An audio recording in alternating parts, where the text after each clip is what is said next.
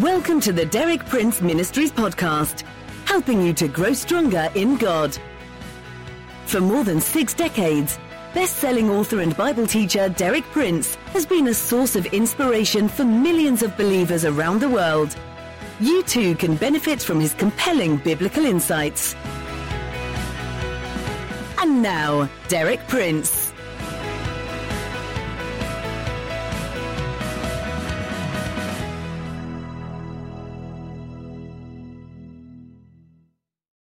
In my two previous talks this week, I took examples of this ministry of intercession from the lives of two great servants of God, Abraham and Moses.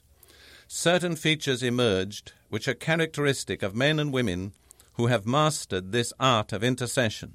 For example, intimacy with God, and then boldness in addressing God, and then conviction of God's absolute justice both to judge the wicked and to spare the righteous, and a concern for God's glory.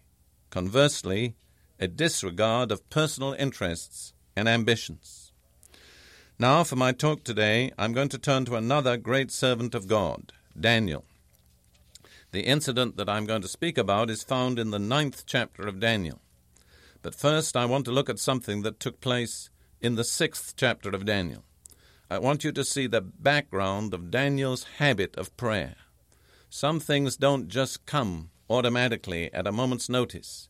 There are things in our lives that have to be carefully cultivated by the right habits. And Daniel was a man who had cultivated the habit of prayer. At this particular point in his career, he was, as it were, the prime minister of the Persian Empire, but the men under him were jealous of him, and they tried to get him put out of his position. They couldn't find anything to criticize the way he handled his job, so eventually they knew the only way they could get at him was on the basis of his religion. So they persuaded the Emperor of Persia to pass a law that for thirty days no one was to pray in that empire except to the emperor. Now, of course, for Daniel, as an Orthodox conforming Jew, that was an impossible situation. Daniel always prayed three times every day with his window open toward Jerusalem.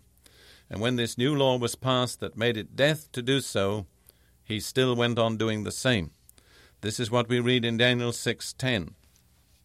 Now when Daniel learned that the decree had been published, he went home to his upstairs room where the windows opened toward Jerusalem.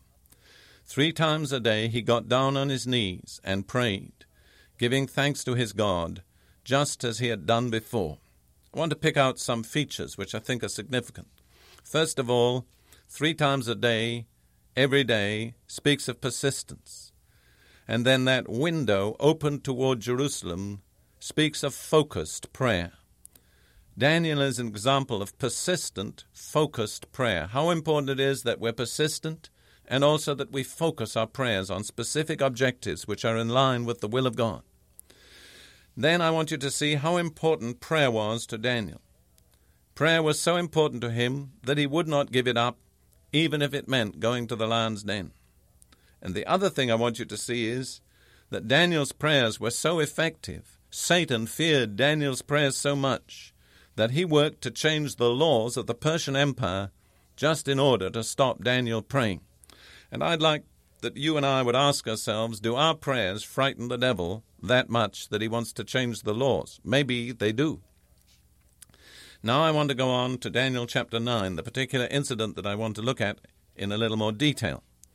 It says there, in the first three verses, and Daniel is speaking, in the first year of Darius son of Xerxes, a Mede by descent, who was made ruler over the Babylonian kingdom, in the first year of his reign, I, Daniel, understood from the Scriptures, according to the word of the Lord given to Jeremiah the prophet, that the desolation of Jerusalem would last seventy years. So I turned to the Lord God and pleaded with him in prayer and petition, in fasting, and in sackcloth and ashes. One thing we need to see there is that our great source of understanding and direction is the Scriptures. Daniel was not only a man of regular prayer, but clearly he was a man who regularly read the scriptures.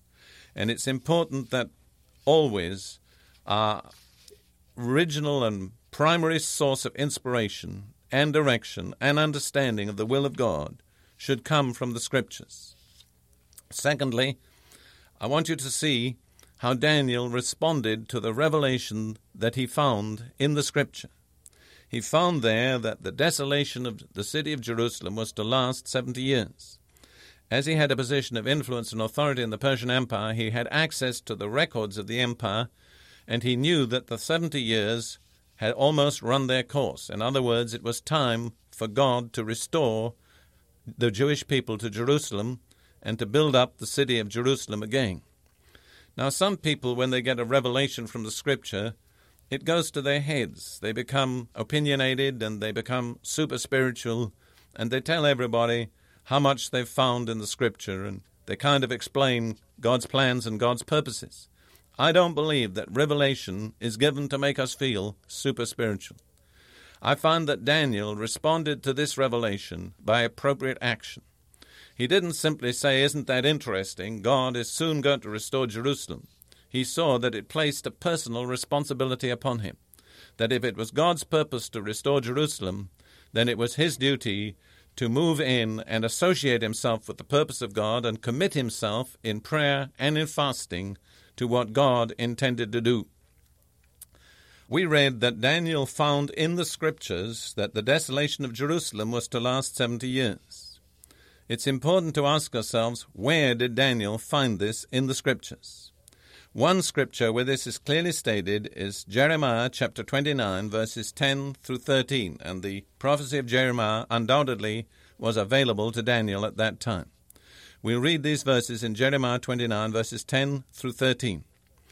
This is what the Lord says When seventy years are completed for Babylon, I will come to you, that's the Jewish people, and fulfill my gracious promise to bring you back to this place, that is, Jerusalem. For I know the plans I have for you, declares the Lord plans to prosper you and not to harm you, plans to give you hope and a future. Then you will call upon me, and come and pray to me, and I will listen to you. You will seek me and find me when you seek me with all your heart. So there was a clear indication that after 70 years, God would begin to restore the Jewish people to Jerusalem and to restore the city itself. But God said, I'm ready to do it at the end of 70 years, but you, my people, are going to have to meet my conditions. You're going to have to call upon me and pray. And when you do pray, I'll listen to you. So Daniel knew that his responsibility was not merely to have an interesting revelation that the time had come to restore Jerusalem, but that his responsibility was to fulfill the part of God's people to pray. And God said, You're going to have to pray in a special way. You're really going to have to pray. He says, You will seek me and find me when you seek me with all your heart, when you give yourself unreservedly to seeking me and to prayer then I will respond and do what I've committed myself to do.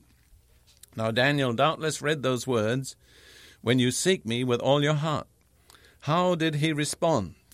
Well, he says himself, I turned to the Lord God and pleaded with him in prayer and in petition, in fasting, in sackcloth and ashes.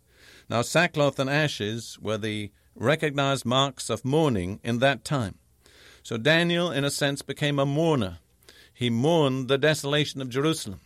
There is a kind of godly mourning which is very close to the heart of God. Jesus said in the Sermon on the Mount, Blessed are they that mourn, for they shall be comforted. Isaiah 61 3 says, God has news for those who mourn in Zion. He will give them the oil of joy for mourning, beauty for ashes, the garment of praise for the spirit of heaviness. That's not self centered grief, but that's mourning over God's people and the situation of God's city. It's mourning in Zion, and Daniel was that kind of a mourner, and it meant much to God. Not only did Daniel mourn and pray, but he also fasted.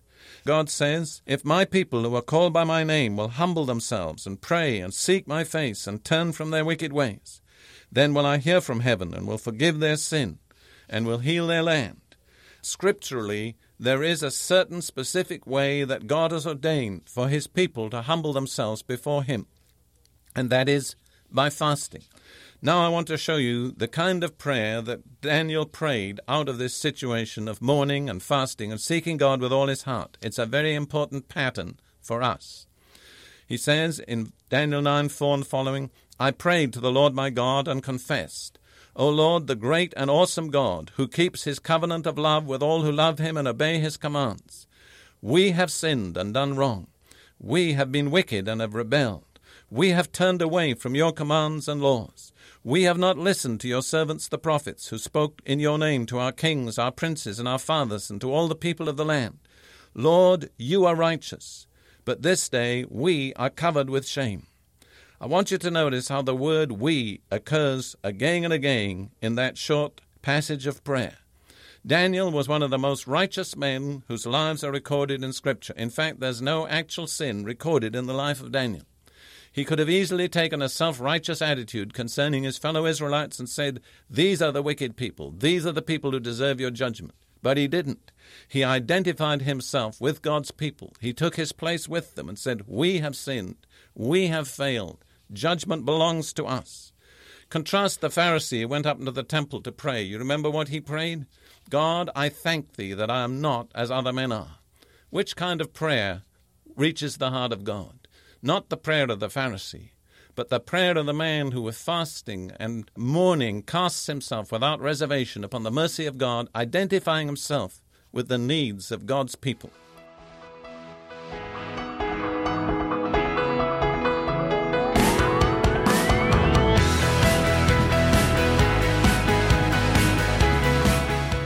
You for listening.